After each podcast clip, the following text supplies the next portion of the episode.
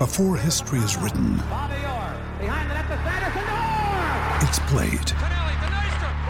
Before it's frozen in time, it's fought one shift at a time. Before it's etched in silver, it's carved in ice. What happens next will last forever.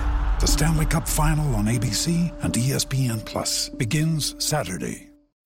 When you need mealtime inspiration, it's worth shopping Kroger, where you'll find over 30,000 mouthwatering choices that excite your inner foodie. And no matter what tasty choice you make, you'll enjoy our everyday low prices, plus extra ways to save, like digital coupons worth over $600 each week. You can also save up to $1 off per gallon at the pump with fuel points. More savings and more inspiring flavors make shopping Kroger worth it every time. Kroger, fresh for everyone. Fuel restrictions apply. Want to witness the world's biggest football game? Head to iCanWin.com.au, predict Australia's score with a crystal ball, and it could be you and a friend at the FIFA World Cup Qatar 2022 semi finals, all thanks to McDonald's. Maccas, together and loving it. TNC's apply. G'day, Mike Hussey here, but you can call me Mr. Supercoach. KFC Supercoach BBL is back and there's 25 grand up for grabs. So what are you waiting for? Play today at supercoach.com.au. T's and C's apply. New South Wales authorisation number TP slash 01005. Time to talk some Winter Olympics. She's only 20 years old, but the fearless nature Alice Robinson sends herself to the mountainside for her line of work.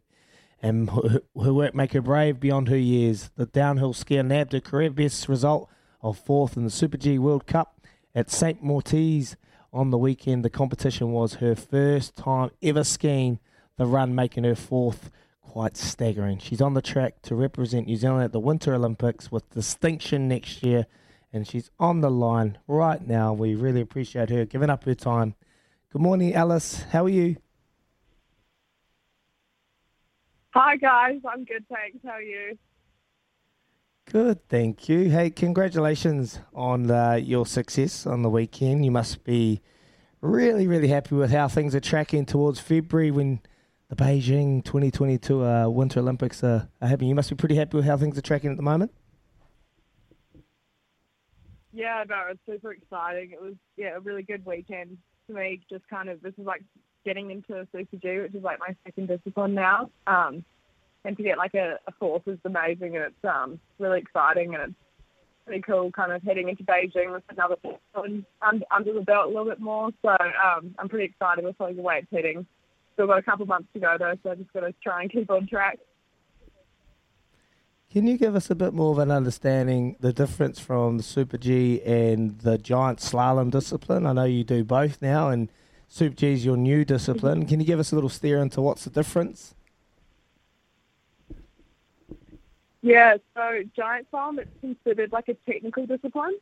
So the turns are a lot closer together. You're not going as fast. It's a bit more about the technique, and then Super G is considered like a speed. So it's a lot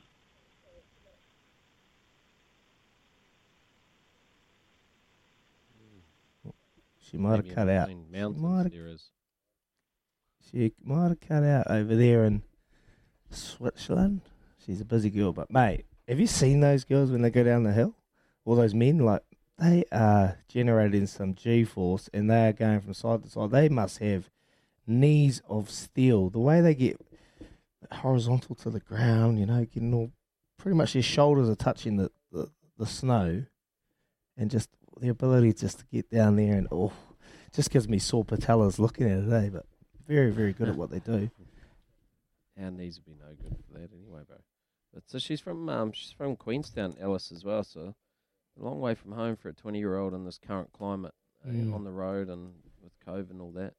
I guess she's sort of she's chasing her dream though. So, but be hopefully we'll get her back shortly. Just having a couple of issues trying to get a hold of her, such as life on the phone line when you're ringing all the way over there in Switzerland. But yeah, it'd be interesting to see if she's got a support network around her as well, mate. And um, you know, is, is she just travelling with on her own, or has she got her parents or uh, or friends with her as well? So it'd be it'd be good to chat to her.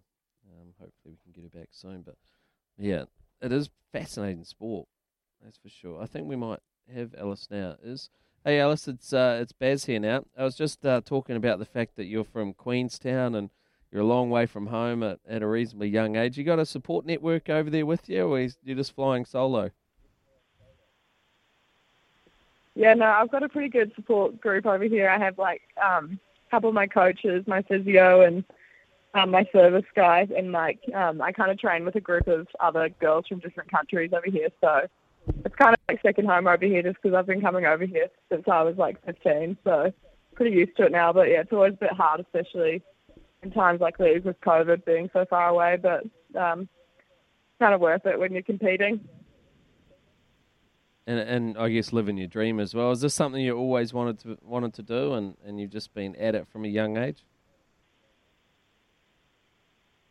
Yeah, well, I can't. I never really pictured myself being like a, skier when I was little, little. But I always wanted to do um, sports. Like I always loved doing sports, and um, I guess when I started skiing, um, and when I got a little bit older, it was kind of just yeah, I decided that I wanted to do it, and it just kind of it just kind of happened. But it wasn't really like a, it wasn't really what I planned on doing. Nice. Hey, hey, tell us about um, the the. Obviously from Queenstown. We're very lucky in New Zealand to have such good slopes, good terrain, good mountains to go skiing on.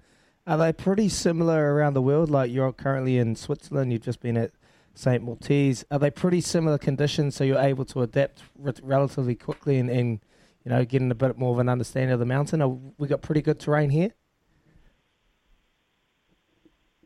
Yeah, I mean Queenstown, it's got you know great mountains and like Coronet Peak, where I grew up skiing, is really cool and it's a great mountain. But I guess over here everything's just just a much larger scale. like you just kind of are driving anywhere in Switzerland and Italy and Austria, and there's just ski lifts everywhere. I guess that's kind of the main difference. But in terms of like being able to train it, the training in New Zealand's amazing to um, to get you kind of prepared for the World Cup circuit. So it's really lucky that I get to train at home quite a lot. Yeah, nice. I love Queenstown and Coronet. Yeah, I've tried to get my bad knees down there, so oh, I can get an understanding what, what your body goes through, and I can only imagine. I was telling Baz before, what goes in to, to actually putting your body to be able to handle that? Um, you know, I was watching a couple of those races, like your knees, all the just everything, all the things that are going through those knees. Like, tell us a bit more about the training that goes in behind the scenes to be able to endure what goes through your bodies um, during those downhill slopes. Quite, quite a lot of training. I guess, like, like in my preseason, I try. I have to do like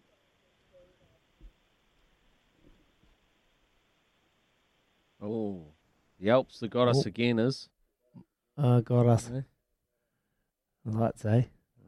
Paid the phone bill? Joe, you've paid the phone bill, Joe? Yeah, I have. Yeah, sorry.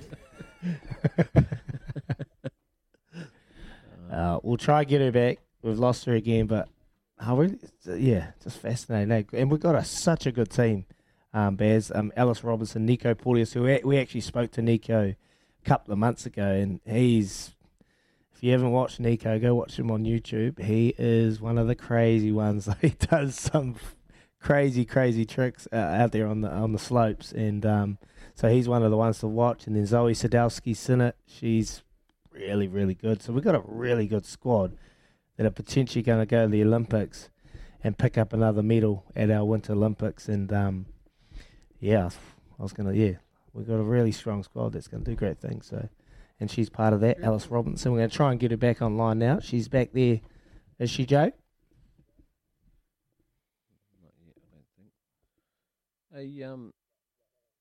Oh yeah, there you go. Is it's back online. Are you there, Alice?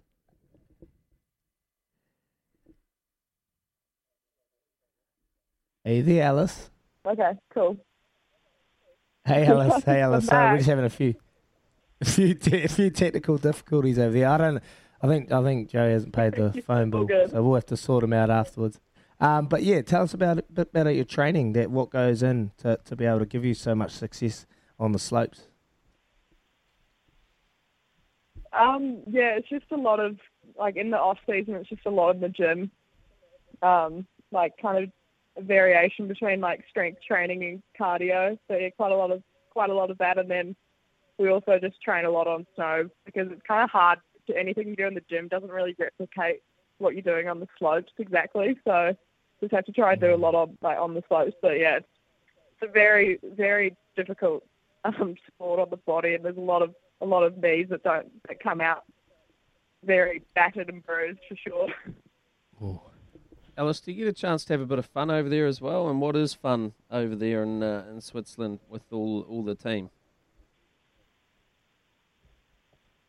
Um, yeah, no, it's it's been like a good year. I mean, like I was in North America for a bit, so got to go to like New York for a few days uh, when we had a few days off. So it's kind of awesome just traveling around and getting to see some pretty cool places. So that's kind of what we're doing. But now our schedule's pretty pretty hectic. So the Olympics We're kind of competing like every weekend and every other weekday. So there's not much time to do anything else really. Oh no, you're gonna have to catch that up when you finish the Olympics. But anyway, hey, um, do you reckon this is a bit of a, a golden era for snow sports with, with all you all you the younger crew that's coming coming through and ready to rip into the Olympics? Yeah, I think it's um it's really exciting time for snow sports. You know, with like Nico and Zoi so well as um well, and then me kind of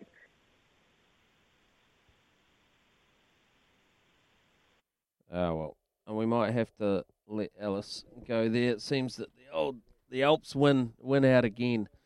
Hey, our our lack of ability on the slopes has come back to uh, to bite us, unfortunately, is. But we appreciate Alice joining us on Baz Nizzy for breakfast, and she's doing wonderful things over there. And that, Do you ever head up the mountain, mate? No, mate. Um, it's a bit cold, to be honest. I sort of like the hotter climbs. Um, and I guess because like I was, I kind of got into cricket early, and you're never allowed, like Mm. with your contracts, you're never allowed to to do those. I'm sure it's the same in rugby. Um, Yeah. So you had to Yeah. sign your contracts out. It meant that you couldn't participate in those sports without um without some sort of ability at them. So I, I missed that boat. Um, I like the idea of mulled wine, but on the the whole sort of skiing and snowboarding thing, I kind of miss that. But I appreciate their the genius that they are, though. Are you the same with Mm. that, mate? Like, or do you get out and about? Up Um, the I was the same during during rugby. We weren't allowed to play uh, to go up the mountain, so I never went up the mountain. Uh, but since I've retired, yeah, we've hit up we've headed up a few times. Went up to Coronet, and um, where Alice is is that's her home track, and yeah, it's a great great slalom, great slopes up there, and, and got onto it. But my knees, because I retired because of my knee, my knee can't really handle it for long periods of time, and mm. I have to take a, two, a few anti-inflammatories. So I, I have a wee go, but it's cool for the kids. They really enjoy it and, and getting up there. But I was the same, mate. Contract torn up if they knew I was going up the mountains. So mm. too much to risk, mate, and had to wait till I retired. Yeah, yeah, no, true. Well, she, yeah, she's doing wonderful things, Alice, over there, and she was mentioning um, the young team as well that they've got, and they're starting to do some pretty awesome things on on the big stage. So we wish them all the best and hope their preparations are good. It's a shame we didn't get to say goodbye to Alice, but we thank her for joining us on the show. Good Queenstown girl, flying the flag overseas. That's what we like to see, and hopefully they have some success. Right, we're going to keep moving along here on Baz Nizzy for breakfast. We're going to change from the slopes of Switzerland to maybe a little bit of rugby chat. We're going to talk about Joe Schmidt coming into the All Blacks selection post and Grant Fox is, is leaving, which was a planned move, so it's not like he's replaced him. But Joe Schmidt Mm. maybe bringing in some reinforcements. Maybe Ian Foster has listened to the people and he has decided he needs a little bit more expertise, a little bit more experience around him. Joe Schmidt is coming in. We're going to chat that after the break. A big thanks to Chemist Warehouse from us here at Baz Nizzy for breakfast. Great savings every day. Let's chat this Joe Schmidt thing. Is uh, Grant Fox was always leaving his post as, as chief selector. Yep. But in anyone's eyes, would they have seen that someone of the caliber of Joe Schmidt coming in to take over?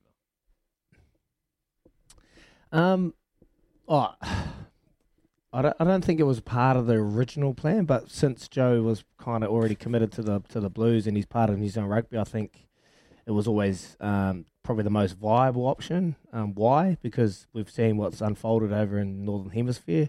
Teams over there have, have kind of had the wool over the All Blacks as of late, um, and and, the, and Joe was one of the first kind of um, co- vital parts to the cog of, of why Ireland had so much success, particularly in 2018, back to back wins. And um, you know, he has a real understanding. He knows what how the northern hemisphere teams, northern hemisphere teams will approach the All Blacks. So I can see it as just only being a, an added bonus to to why um, Fozzie has got them in there. And um, the one thing why the northern hemisphere's teams have, have kind of tr- troubled the All Blacks is is the rush defence. I mean, the yeah, the rush defence on, on the All Blacks attack. that you've seen as of late, teams have got off of the line. They put so much pressure on the All Blacks, and the All Blacks haven't been able to uh, adapt and react to it.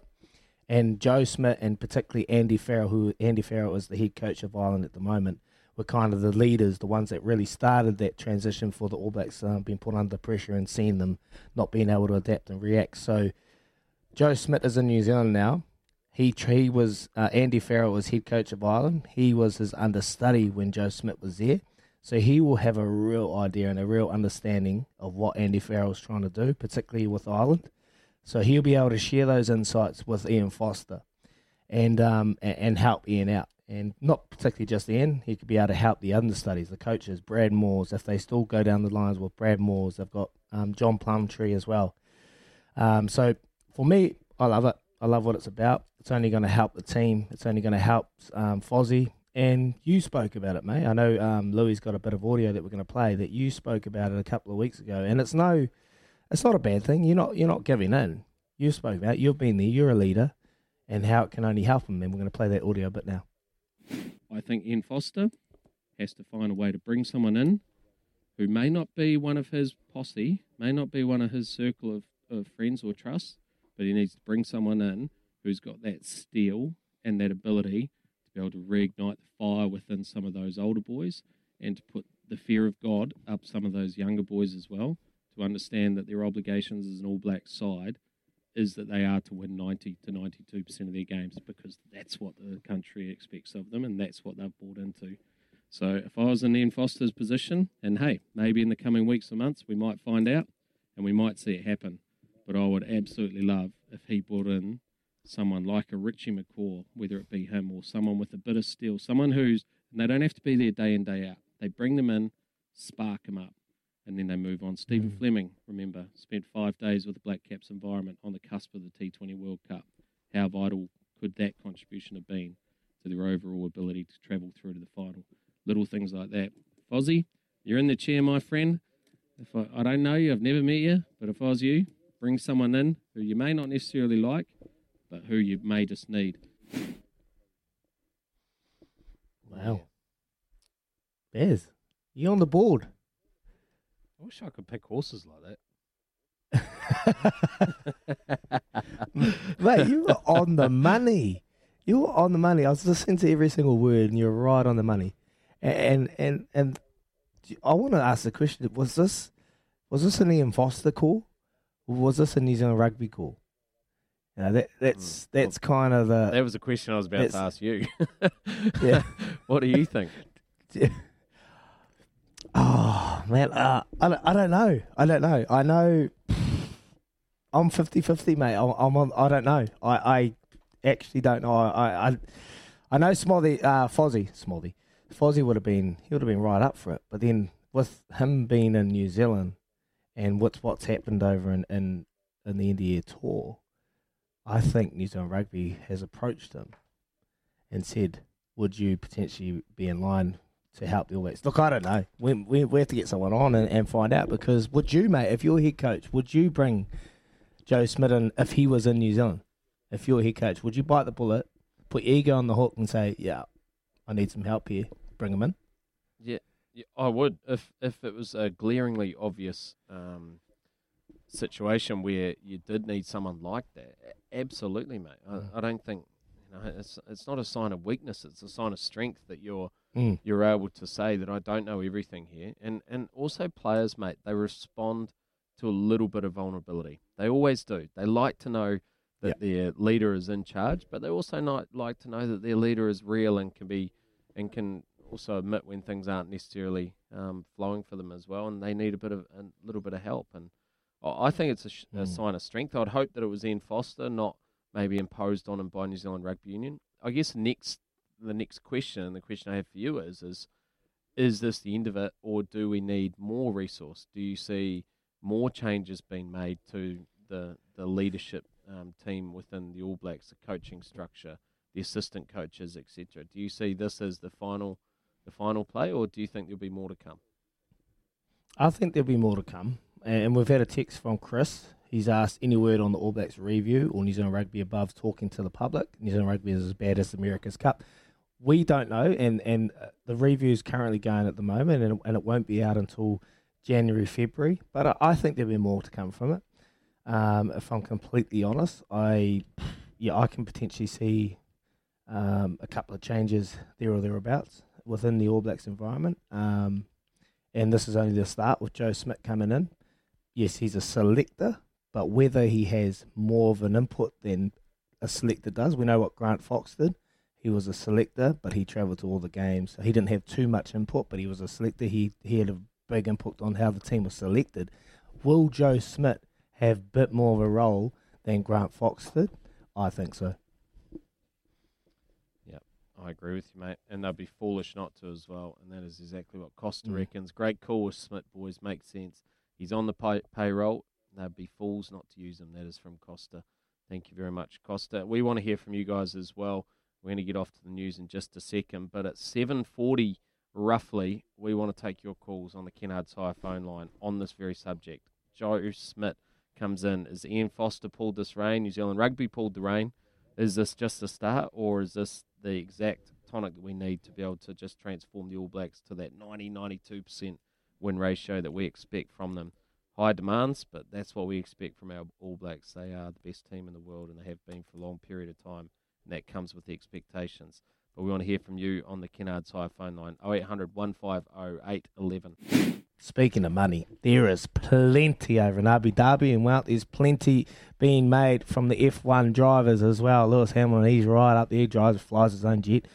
And well, Max Verstappen, after winning it, he'll have his own jet for his whole family. So there you go, they were all up and about. It's time for our McCafe coffee catch up, and I'm sure there'll be plenty of McCafe coffee being consumed in Abu Dhabi because 24 hour, four hours on, and there might be two sorts of hangovers for Red Bull and Mercedes following yesterday's Formula One climax. Max Verstappen was eventually crowned champion nearly five hours after the race. After two protests from Mercedes were eventually dismissed, they aren't keen to give up yet, though, with an appeal of the decision likely. Chris Medland was yesterday right in the heart of it in Abu Dhabi.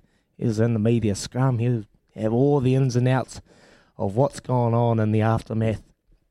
And he's with us this morning. Thank you so much for joining us, Chris. I know you're a, a busy man. We appreciate you. You were outstanding on the show last week, so thanks very much. How's the heart rate, mate? How you going? Oh, well, I've got to admit, sorry, firstly, because I said I'd try and join you guys about this time yesterday and stuff got in the way. I, I got invited by Craig David to go on a yacht and I just had to take him up on it. So, um, no, it, it was, it was crazy. It, it was, it was an absolutely crazy night. Um, I know I wasn't on the yacht for any listeners that didn't listen last week and have no idea what I'm on about. Um, yeah, I was uh, flat out at the track trying to find out what was going to go on. We're trying to work out if a championship's going to be decided then and there. Uh, it kind of has, kind of hasn't been. Um, it's all a bit sad, really. Like it's been an epic season. It's been Yeah. crazy. It's been full of controversy, and then we're kind of working out essentially if a refereeing decision was right or not to then round it all off. So, do you think that the, the right decision was made? So, Mercedes they had a valid point to be able to protest those two protests during the race. Are they? Is it valid, or are they just being sore losers here? And and give us your bit more of an understanding of what you've seen over there, being there. So one of the protests wasn't valid. It was um, they tried to protest that Max Verstappen had overtaken Lewis Hamilton behind the safety car just before they restarted for the final lap, and I mean he went like you know two inches ahead of him when he was alongside, and they were crawling along. It was just cat and mouse games, and and there was no they weren't racing, so that was nothing, and that got um, dismissed uh, rightly. But the the second one, yeah, I do think they have a valid argument. Um, I, I, the way you look at the rules, the way they've always been applied, uh, the way that race director Michael Masi has um, even explained in the past how they're applied, uh, were applied differently just to make sure we got one lap of racing and that it took place between Hamilton and Verstappen with nobody in between them. Um, and kind of it disregarded everything that had gone on before in the race and how other rules have been used um, just to set it up for a finale. And really, um, that hurt Hamilton's chances and helped Verstappen's. Um, and the killer here is that you know Verstappen is a massively worthy world champion, and we should really be talking about how great he is um, and what a fantastic yeah. title it is that he's won. But sadly, because of the manner in which the final lap was created, uh, we're talking about something that is completely out of his hands. He did nothing wrong. He drove brilliantly and overtook Hamilton to win the race. Hamilton did nothing wrong. He he led the race for the whole way through, and then circumstances were created that put him on the back foot for the final lap. Um, neither driver's done anything wrong here. That's what's really frustrating. But I, I think the way the uh, the regulations were interpreted or used um, was not particularly fair, and it was more to create uh, the finish to the championship that um, most people were kind of hoping for.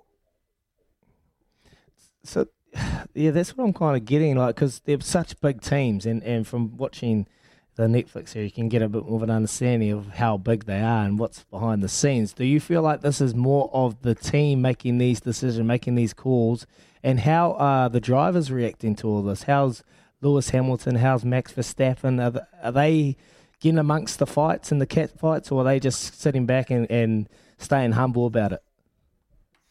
Yeah, they're both staying humble about it. It's it's um it's down to the teams to protest things or kind of fight their corners. Um, but it, it's not that the teams made any bad decisions either. It's just that the the cards that were dealt by um, the race director, essentially the referee, um, were a bit unfair. And um, the way I likened it is like if you think of a, a game of soccer and, it, and one team's winning 2 0 comfortably and you just entered injury time and someone scores a free goal out of nowhere uh, to make it 2 1, that happens. That's sport. You know, it, it can happen and suddenly you've got a grandstand finish that you know could go either way.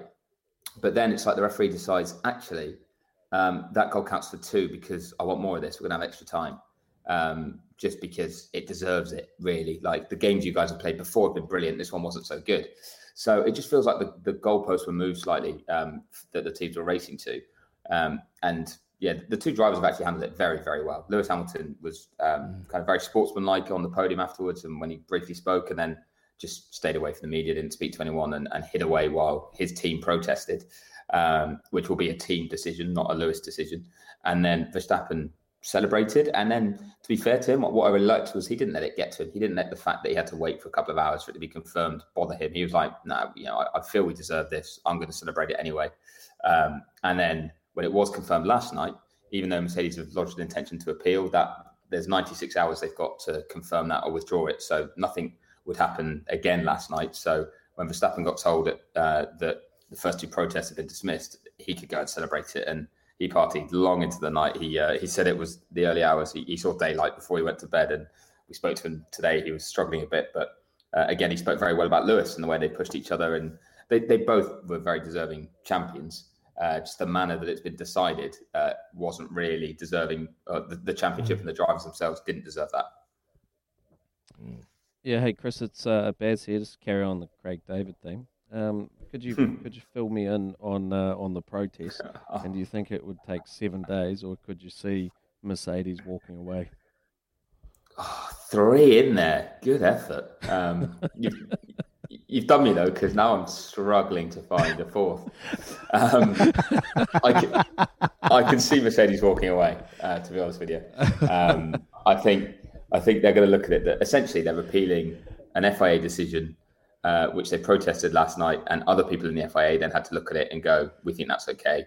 So now they have to go even further up in the FIA kind of uh, appeal process to say, you know, we think people further down the chain have made an error here. It's hard to overturn. It's a bit like VAR or you know. Um, even DRS in cricket, you know, when when you, it's got to be conclusive evidence to overturn a decision that the umpire's given, and I don't know that they're going to have enough conclusive evidence. Um, they'll have their interpretation. They can argue that it just it just seems wrong, but for the reasons that the race director has given uh, overnight for why he made the decisions he did, um, I think it becomes more of a judgment call, and people will just disagree with it, uh, and that'll be that. So I think they'll eventually step away because it'd be so it'd be even more anticlimactic if somehow Mercedes get overturned in in the court of appeal in two, three, four weeks, and Lewis Hamilton's crown champion in January. I mean, that's no good either. That's why nobody wins out of this now, which is the, the sad part. Mm. It's been quite remarkable, though, isn't it? Like in terms of like, I know the the Netflix show um, catapulted it to, to whole new followings, but it's just captivated the audience all around the world, right? Has, has it been bigger Formula One than what it currently is?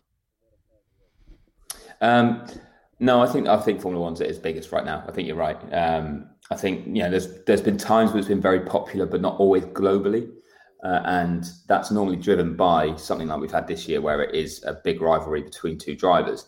But what things like you mentioned the the Netflix series have helped to do is kind of open up people's understanding and awareness of the of the bigger picture of the sport, of the teams that aren't at the front, but why they're not at the front, of the cool stories that are there, um, and of the other battles that are going on. So um, last night was all about uh, Lewis and Max and, winning the world championship. And the fact that they went in tied on points, it's only the second time ever it's happened, was was incredible.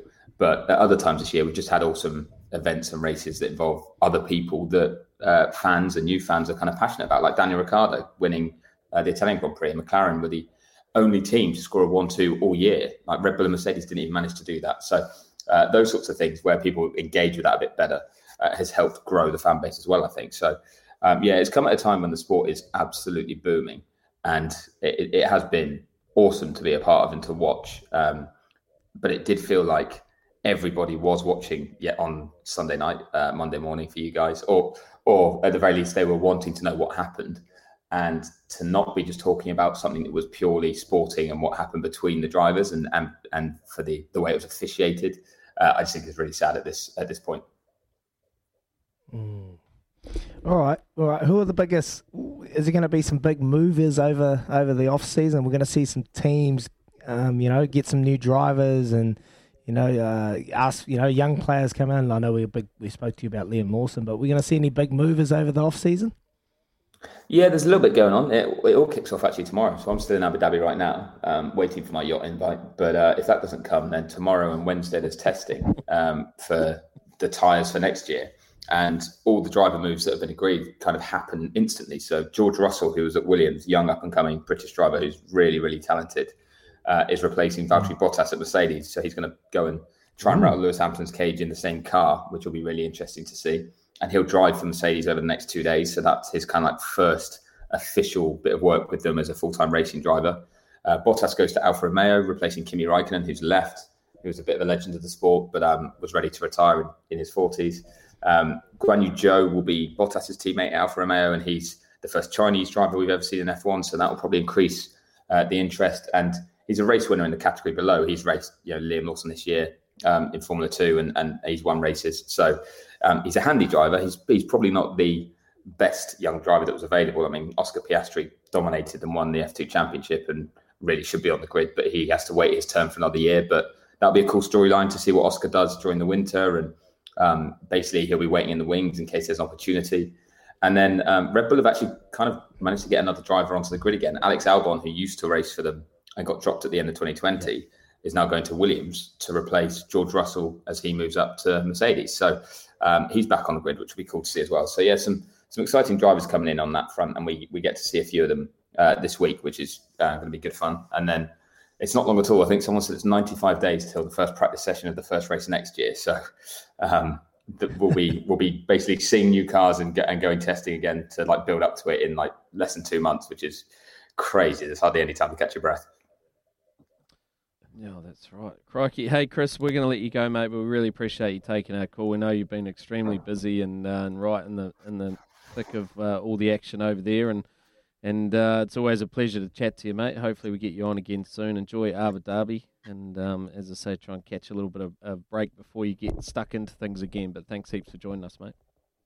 No worries. Really enjoyed it. It was uh, a lot of fun. And um, yeah, if I don't speak to you guys before, have a, have a great Christmas. Enjoy your little summer break you guys got lined up. Ah, yes. You Thanks, Chris. Champion. Chris Medland. What an mm-hmm. absolute champion, eh?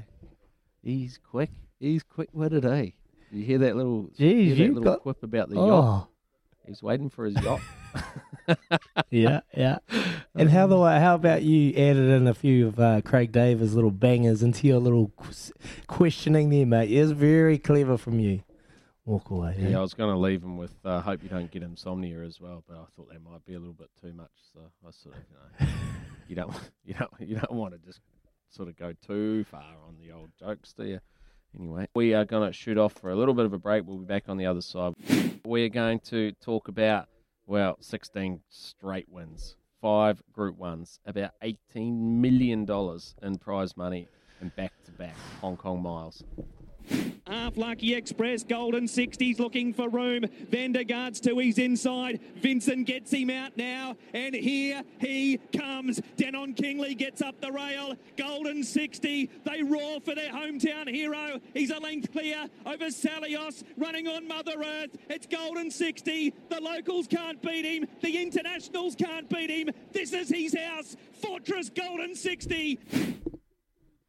Oh, what a call, too. There is a very good case to be made that no horse around the world could touch Golden 60 over the mile distance. A lot of tried, tried and failed.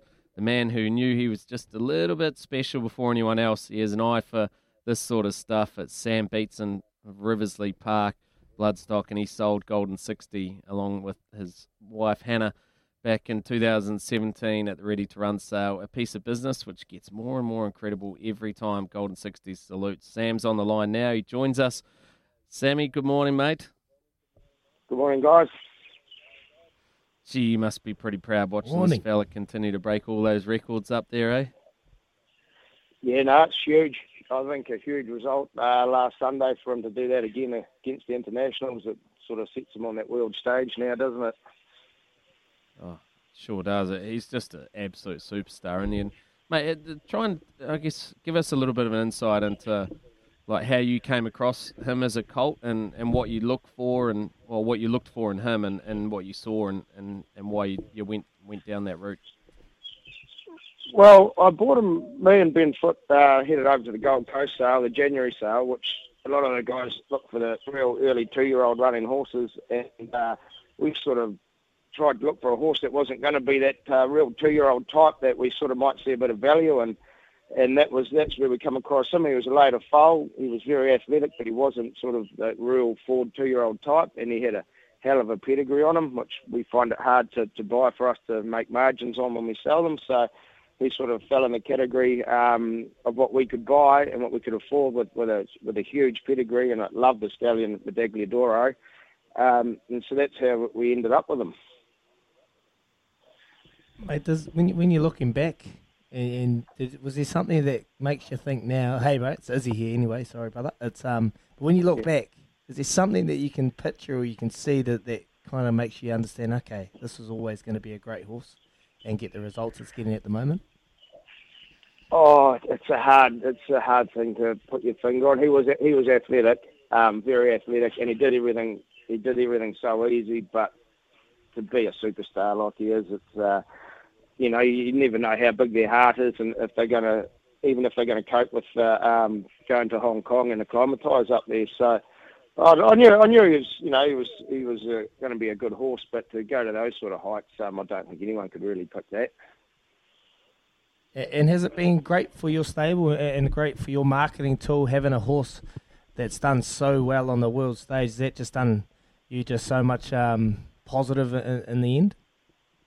Yeah, huge, huge for Riversley Park. Like we've sold a lot of good horses in the past, and uh, and had a lot of good horses through the stables. You know, we've, we've had Melbourne Cup winners and Derby winners and Oaks winners, and you know they're all you know very good horses, but nothing like Golden Sixty, and especially because we uh, we bought them, produced them, and sold them um, under the Riversley Park banner. It's uh, it's huge. Yeah, like it's great, great for marketing, and like it puts our farm on the map. You know, too.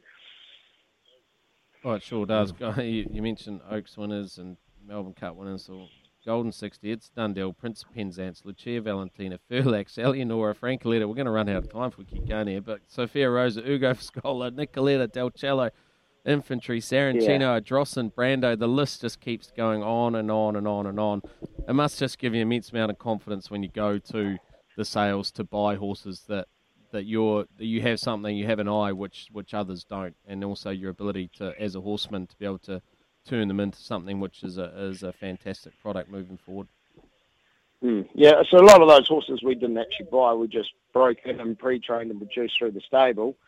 Um, a few of them we, we'd bought and sold. So, but I think it's been one great asset is that we have a lot of good horses through the stables, and you get an eye for, for what horses do turn out to be okay. Um, and did a lot of riding and things myself, and, and, and been around the sales with a lot of great judges.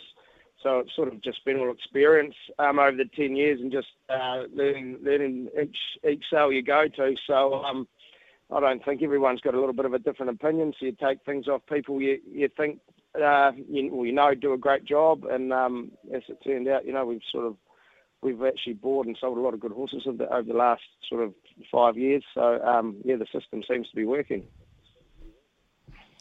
Oh, so me and me and Bears, I'm I'm an amateur, but I've I've gone gone in a couple of, a wee bit of a share in a horse and at the ready to run sales, Yeah. mate. Lot twenty five and what are our chances, 21. mate? Golden 60, 18 million bucks. What do you reckon? Chances?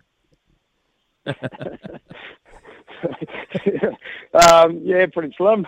Um, geez, he's, one in a he's one in a lifetime, isn't he? Um, I thought I thought Dundeel might have been the best horse I'd had through the stables. I thought it was, he would be a hard horse to even top to say, you know, that we'd broken in and that. Um, but yeah, I think Golden Sixty surpassed him. Um, geez, there's no rules to the game. That's I think that's what makes it so good. Um, there's a lot of good judges, and they get it wrong plenty of the time. Um, so yeah, when you get a good one like that, I think you've just got to you know accept that the next one isn't going to be as good because yeah, the chances are well, there's, the percentages to getting another one like that's going to be huge. Hey, um, the the process you just mentioned breaking in, the process for all all the listeners out there as well of breaking horse in. Uh, can you just explain us to us a little bit about how you educate the horses to get them to that state? Um, yeah, so the sort of break-in process we, we work off with um, a lot of the sale horses we can do a little bit quicker because they've had a lot more education, but at the moment we've got a lot of store horses. So basically just to get a roller and a bit in their mouth and get them used to sort of a little bit of pressure on the on the mouth, and then we do a little bit of long reining. We don't do too much, just to get get a little bit of steering. Um, but don't I don't like over long reining them, so we we probably only do it three or four times and, and and just lean over their backs until we're happy to put a saddle on them, um, which is generally within sort of a week to ten days, and. Uh, we don't put them under too much pressure the first few days. Just let them go around and get them in the round yard and trotting and cantering and cantering beside each other in the round yard. And when they're sort of nice and relaxed, we head out round the home track. Um, same thing. If they're going real good round there in a week, they, they go on the truck and head into Cambridge track for a look around. So most of it's all done within sort of four weeks, four to five weeks. Um, walking them backwards and forwards through the barriers and, and things like that. Like uh, obviously they're all a little bit different, so you've got to be a bit slower with others, and some you can push a bit quicker. Um, but it, seems, it seems to work. Obviously, the staff you have around you is a, a great help because um, it's not a it's not an easy job, but but um, you just got to have a, a lot of patience and just sit back and, and think about the horse a little bit, and it seems to it seems to work out. Beautiful. Well, we're going to let you go, Sammy, but before we do, I know that uh, that you'll have a keen eye on, on some of the horses going to the races. Have you got any tips for us, mate? Anything that you can steer us into? Any tips? I didn't go that good last week, so I struggled away. Um, oh, geez, my, all my own horses are, are battling away, but uh, I don't know, packing Rockstar in the railway maybe. Oh yeah. Yeah. Okay. I like it. I think like it'll be that. hard I to like that Get- one, Sammy. He'll get, get in a Had better good weight. Did you get on uh, there? No, I haven't, haven't yet. But uh, the, the trainer's pretty happy with him. I'm, I, uh, I'm beside him in the tops at Cambridge Track and see the horse every day, and he's a he's a bit of a beast. Yeah, we missed him last weekend. I had Brando in the race, and I thought it was uh, all set up for him to win, but uh, he's getting gelded. I think he might even might already been gelded by now. Oh, the ultimate gear change, two stone lighter, eh? Mm. I've got a couple of fellas I used to play cricket with could do with the same, to be fair. Hey, um, Yeah. mate, uh, we really appreciate you joining us here on Baz and Izzy for breakfast. Absolute champion, runs a great system there at Riversley Park as well, and a wonderful horseman. And we look forward to catching up for a beer, mate. And and uh, big thank you for joining us, Sounds Cheers, good. Sam. Awesome. Thanks, guys. See you. Bye. legend. As Sam Beatson from Ris- Riversley Park, a wonderful horseman, and uh, he has been involved in. Well, he's made an indelible mark really on on the the uh, the equine game here in New Zealand with some of the horses which have been through his barn, and and uh, there'll be many more to come too. So keep following him. He's actually great to be able to walk around the sales with, mate. Um, like go through, Mm. go to Karaka there and, and have a wander around at the yearling sales and, and just sort of look at some of the horses which he's picking out and, and he's just got a, a really awesome eye as well. So he's a good dude and him and his wife Hannah run a great operation there too. So thank you very much to Sam Beats for joining us here on Baz and Izzy for breakfast.